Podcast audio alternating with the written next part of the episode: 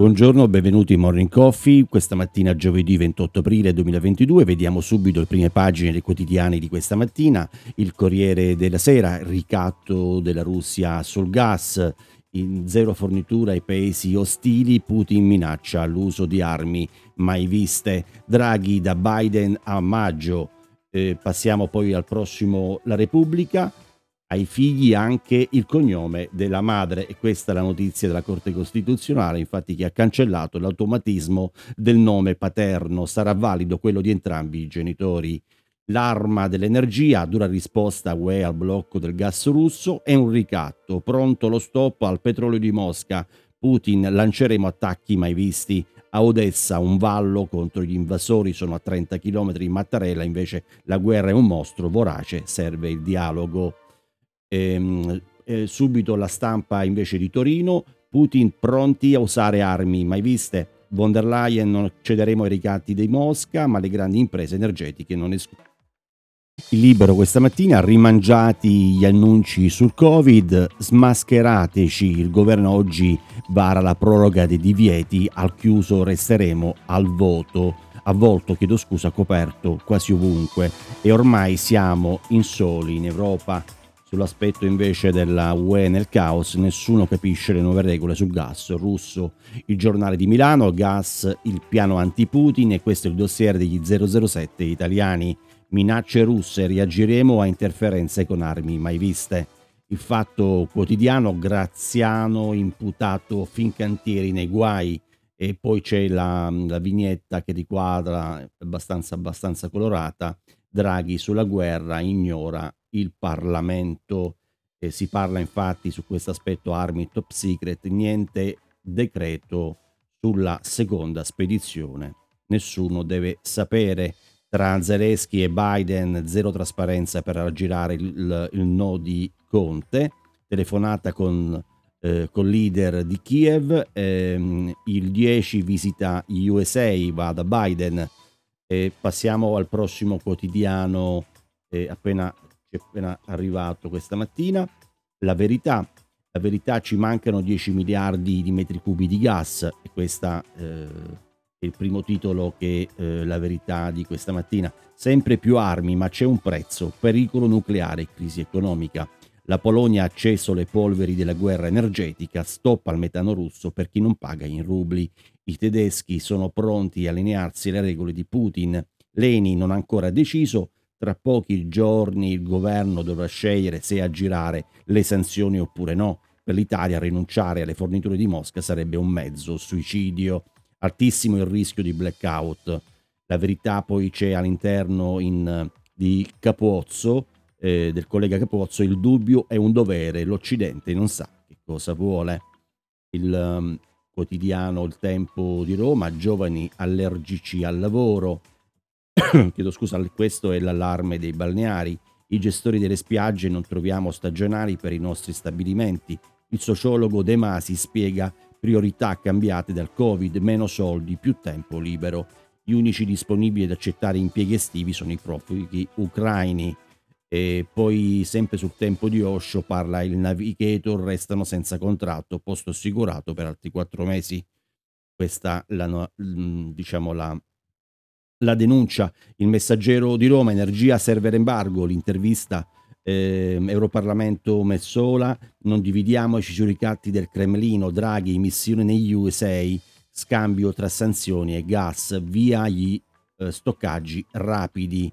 E, ehm, subito l'altro, l'ultimo, l'ultimo eh, quotidiano di questa mattina, Parliamo del sole 24 ore, cantieri fino a 3 miliardi per il caro prezzo, rinnovabili contro l'iter veloce e subito poi c'è sotto un riquadro sul gas russo e quello che eh, paura, le paure insomma, di, dei nuovi stop, pronte le sanzioni UE sul greggio. Buongiorno, benvenuti a Morning Coffee. Oggi, eh, questa mattina, abbiamo Maurizio Martucci, portavoce nazionale di Alleanza Italiana Stop 5G, che ci parlerà soprattutto di alcune novità in atto. E buongiorno Maurizio. Buongiorno Giancarlo, grazie dell'invito. Benissimo, torniamo subito con Maurizio Martucci, due minuti, pausa caffè, torniamo subito. Buongiorno, buon caffè.